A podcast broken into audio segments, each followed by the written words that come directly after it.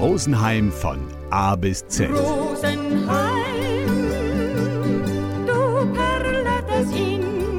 Stadt und Land für Dablimne und Zurgroste.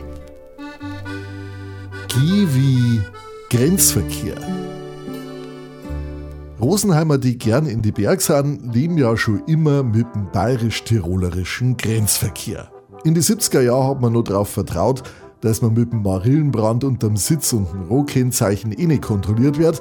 In die 80er Jahren hat man dann schon das weiße E auf grünem Grund auf der Windschutzscheibenpappen gehabt und ist nicht mehr kontrolliert worden. Und 98 war mit Schengen sowieso eine Ruhe mit der Kontrolliererei.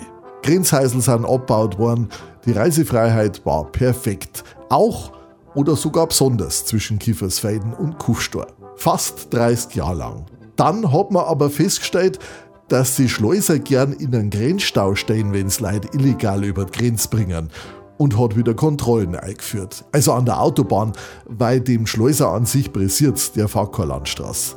Dann war Corona. Da hat man schauen müssen, dass die Tiroler Viren sie nicht mit den bayerischen Viren kreuzen, weil das war sicher eine besonders gefährliche Mischung waren. Und wie dann Corona vorbei gewesen ist, da hat man halt weiter kontrolliert, weil man eh schon da war. Und jetzt kontrolliert man wegen, ja, warum kontrolliert man eigentlich? Wegen die Schwammerl, die günstigen Kaminwurzenpreise in Tirol oder vielleicht wegen am Föhn? Wurscht, auf jeden Fall ist man in der Geschichte des bayerisch-tirolerischen Grenzverkehrs selten so viel im Stau gestanden wie in den letzten Jahren.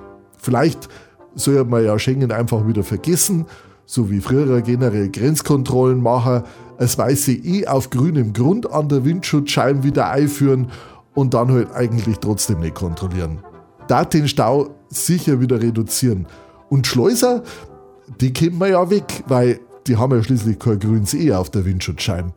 Ja, woher sollten die das wissen? Rosenheim von A bis Z. Schöne